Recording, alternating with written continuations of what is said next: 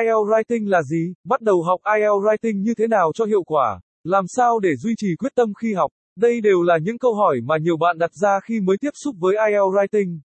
Trong bài viết này, Anh ngữ du học ETEST sẽ cung cấp những thông tin chi tiết nhất để mọi người có cái nhìn tổng quan cũng như xây dựng đúng lộ trình học IELTS Writing cho người bắt đầu từ con số 0. 1. Những điều cần làm trước khi bắt đầu học IELTS Writing 2.